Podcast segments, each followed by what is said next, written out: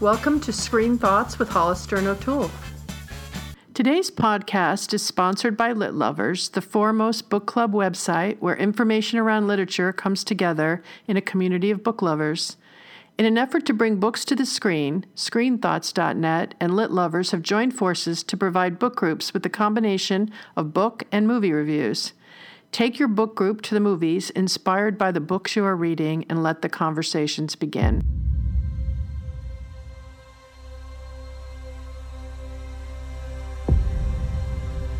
I guarantee you that at some point, everything's gonna go south on you. Ready?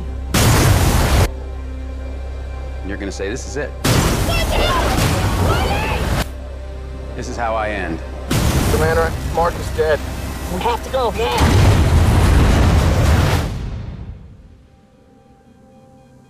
Now you can either accept that, or you can get to work. And this month, even though the movie's not playing in that many places, it's coming very soon uh, to pay per view and on demand. And this month, the book is The Martian. by Andy Weir. Right now, you why don't you lead off here, O'Toole? What, what did you think of the book first, and then we'll get into the combination of the movie. When I first started reading the book, and Right. you are reading the journals of this astronaut who has been abandoned on Mars. His crew thought he was dead, rightfully so, and had to take off in a dust storm. And this man is alone on Mars trying to stay alive. So you hear his journal that he's keeping And uh, as I was reading it, I started thinking this is a little bit like the diary of Bridget Jones for engineers. Oh, that's so clever. I like that. Yeah. I thought the number of things you need to know to stay alive on Mars, the fact that you can't uncap a Sharpie and write something outdoors on Mars because the temperature combined with the toxicity of the Sharpie, you'll die of the fumes, and you can't put your drill against a metal table because you could short the entire space station. When I thought about the level of knowledge you need, I thought, you know what, I would have just taken the cyanide pill. I would have taken the cyanide pill and called it a day. But um, interestingly, it reminded me the book a lot of the last Lit Lovers selection we did, Room, because as I was reading the book Room by Emma Donoghue, of course, you feel the abandonment and the despair of the mother and son being held captive in that shed. And Uh-huh. just the same, I felt his abandonment on Mars. And just when I was beginning to get tired of it, they released me from that isolation and the plot opened up, and we're back with the Right. NASA command center. Perfect timing. Yeah. I, one of the things that I find interesting about it, and then we can get into the movie portion too. So I thought to myself, I'm so sad that after we landed and walked on the moon, we didn't do anything in the last 40 years since. I wish we had continued, and I wish we'd gone on to Mars. And secondly, Well, we did I- land. we did land the Land Rover on Mars. Well, there's no person in it. It's not the same thing. But here's the thing: it's not even the point. The point is that there was there was something great about the American excitement about sending a guy to Mars. You know, a person to Mars, and that was exciting. But the other thing that I loved about it is we're in such tumultuous times now. And to see everybody come together to try to say, you know, I thought that part was fat. I, I love the excitement of everybody banding together to get, you know, which we all do. You don't have to be American. Human beings love saving things, And you know? I loved that that's how the book ended, Yeah, where they yeah. just spelled out the fundamental Yep. human need to help each Yep. other out. Exactly. And you could feel it, and I loved it, and I've missed it. And we're not seeing that a lot in books. So maybe, I felt like maybe that was the theme that made it be such a good book, book group book. Do you think that was it? I found it very, very interesting just in terms of what you need to know to be able to survive. Yeah, yeah, exactly, exactly. And I think the book also capitalized on what is really some people's greatest fear. When you ask that question, some people will say waking up on the planet alone. And that is the premise of this book. Oh God, I'd love every minute of it. I, you know, as somebody who spends a lot of her time with other people, uh, God, the thought, you know, sometimes I thought a prison sentence wouldn't be so bad. I'd have a lot of alone time, and I'm sure that's not even true. But, but my, Yeah, I could just you know, see you start in The Martian and you'd be like, no, no, no need. I'm good. I'm good. See you in four years. I remember hearing the story once about a man who had two sons, and he said it was so interesting watching them play with his movie projector. And one of the little boys would sit there and watch movies all day, and he was mesmerized by the image on the screen. Uh-huh. Whereas the other son went into the room and he was captivated by taking the projector apart. and he loved having every little screw on the table and then trying to reassemble it. And I thought, it's that son that you would want in that space station trying to solve all these problems of how it's to get back. It's so funny that you're saying that because the reason I felt like he was okay in the book and the and reading the book helps to sort of show that, but but it's very well portrayed in the movie is his mind is so busy with all of his to-do list to make sure that he's going to be there in two years, four Mhm. years or what you know, four years I think it was. But I was thinking they could rush it and get there in two. But um, he is so busy in his mind. There isn't a lot of time to get lonely. You know, he's having those conversations with himself about succeeding. So And I, thought that was yeah. I, I totally agree. I think having that goal in and of itself is a survival skill. Exactly, exactly, exactly. And I couldn't help but think I have to go back and rewatch. Guess which movie? Um, gravity. I would I would never go back and watch Gravity. And in fact, I wish I hadn't seen it the first time. Next, go ahead. Solaris. No, come on. This is so obvious. Apollo thirteen. Oh, okay, okay, okay. Uh, come on, you should have had that right away. That just heralds yes, the magic of duct tape. exactly. Now tell me. All right, now we're going to move a little bit into the movie. Tell me, do you really think that this movie is a comedy? Oh, are you alluding to the Golden Globe nominations? Yes. I, well, I'm alluding to the entire hubbub about it. I mean, I don't. I did you think it was funny? I'm not sure I would categorize the entire movie as a comedy, but that brings up a point that I definitely wanted to make. Do you remember when we were reviewing Sicario? And I said that movie would have been heightened even more if there had been a little levity, especially knowing how comedic Emily Blunt can be. I thought the book and the movie did a fantastic job of making Mark Watney's character have such a good sense of humor.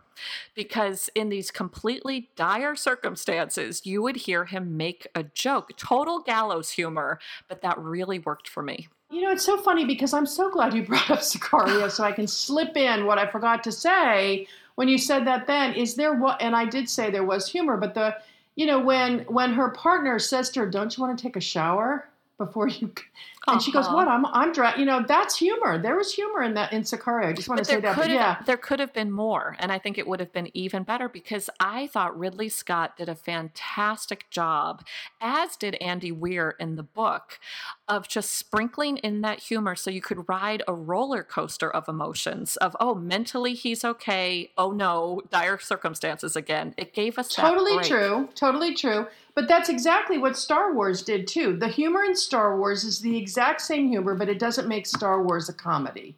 And this is not a comedy. I'm just I just want to go on record as saying that we don't have to belabor it. So, do you think that the movie is worth seeing if you loved the book? If you loved the book and you're drawn to that kind of story and that genre, I think the movie is absolutely worth it. Uh-huh. I think Ridley Scott, and again, this is my same reaction to Room. When I read Room, I thought, how are they going to make this visually interesting? Two people trapped in a room. Ridley Scott achieved the same thing when he made Matt Damon's journal a visual video diary. This will come as quite a shock to my crewmates. And to NASA. And to the entire world. But I'm still alive. Surprise. and included things like interval recording to speed up the passage of time and the motion that our eye sees. He encapsulated that visually so Oh, well. interesting. Yeah, yeah. I thought Matt Damon is very good in it, by the way. I do. I think, you know, and I think Matt Damon is a great actor. I think he's a thoughtful, intelligent actor. Mhm. And I think he was able to carry it very, very, he didn't overplay it, he didn't over dramatize it, but he didn't under dramatize it either. he was and perfectly He cast. and was when really the well Martian cast. when the Martian started out, I thought, oh, this is just like Bourne Identity. Matt Damon is alone, floating. He needs to pull bullets out of his torso and drop them in a metal pan, and then staple himself together. I he know, was really he was true, very right? well cast. Right, right, right. Um, Now, you told me that The Martian was Obama's favorite movie of 2015. I did, yes. And I Well, I, that- I mean, it's not like he told me that privately. I read. yes, when, when Barack and I were chatting while we were brushing each other's hair, to quote the Devil Wears you know, Prada, before he uh, agreed yeah, to just he let you live no. alone on Mars. Um, I did read thought- that that was his favorite movie. Well, it's so interesting that you say that because I've read that of the presidential movie library, the most requested movie by seated US presidents is High Noon. And they said that's so interesting that you have this character played by Gary Cooper where they said being president must be a very lonely job. And it's interesting that Obama picked The Martian where Matt Damon is left alone on Mars. Yeah, I can understand why that worked for him.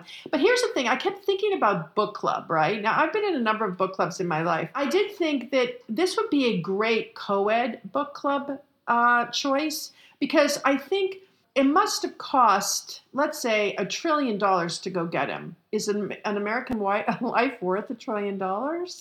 I think it is, by the way. But I mean, I just think there's so many cool things you could bring up for discussion around this book Mhm. um, you know when is does is there ever a moment to to acknowledge defeat you know because by the way you know we know that certain personality traits make a person behave one way versus another. Mhm. and clearly uh, many people would have approached the moment when he was real when he realized he was left behind it would be at least four years and he only had 30 or what is it 90 days left or something in the pod? Um, I, I forget the numbers exactly but there were some people who would have just said okay i'm going to make amazing tapes and i'm going to say goodbye to people properly. They would never have believed that they should try to survive it and one kind of character or personality trait says you should and another one would say i'm not going to even try. And, it did I- a great job of portraying that because he, did. was trying Exactly. to survive, he Exactly. became the foremost expert on life on Mars. And the exactly book, the book and the movie did a great job of saying he's the I first to know. grow a plant on Mars, so he's technically colonized the planet. he did he or the fact that He he's really did. a space pirate because he's in and out of international jurisdiction. No matter what happens, tell the world, tell my family that I never stop fighting to make it home.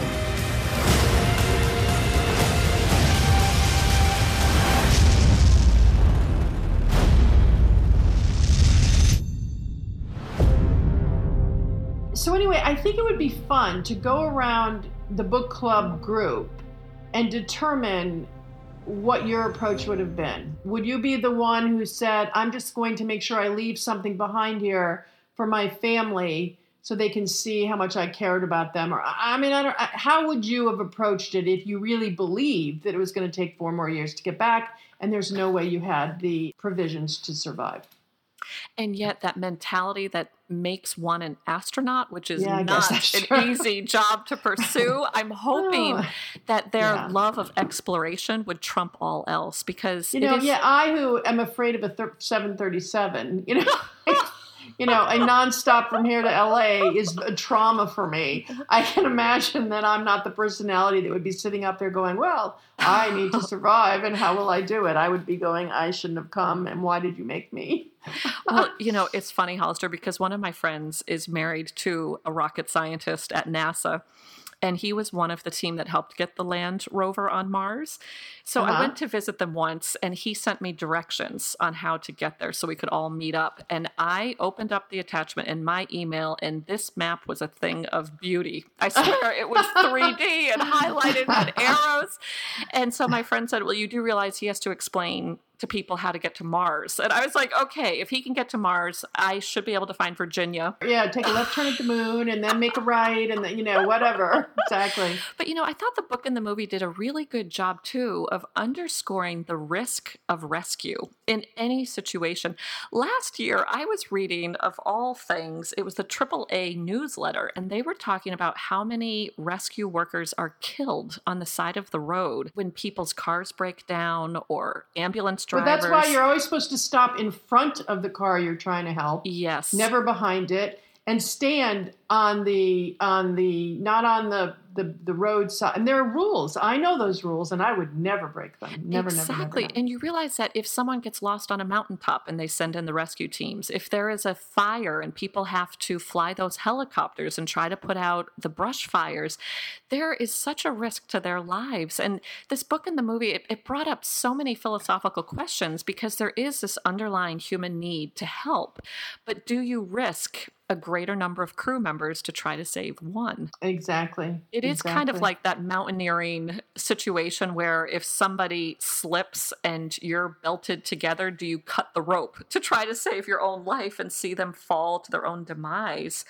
Um, but even that question, when, when it came up in the book and they said, well, how come they haven't notified the crew that he's still alive? And they said, it's going to take them hundreds of days longer just to get back to Earth, which is not an easy thing to do. We need to have them stay focused because do you want to be the person to let them know that they left Right. him behind? That hadn't Right. occurred to me, you know. Okay, so I'm going to ask you a question before we wrap up. Book or movie? And you're not allowed to say both. Uh, You can't go to your middle of the road O'Tooleisms. Right. I'm going to go with movie.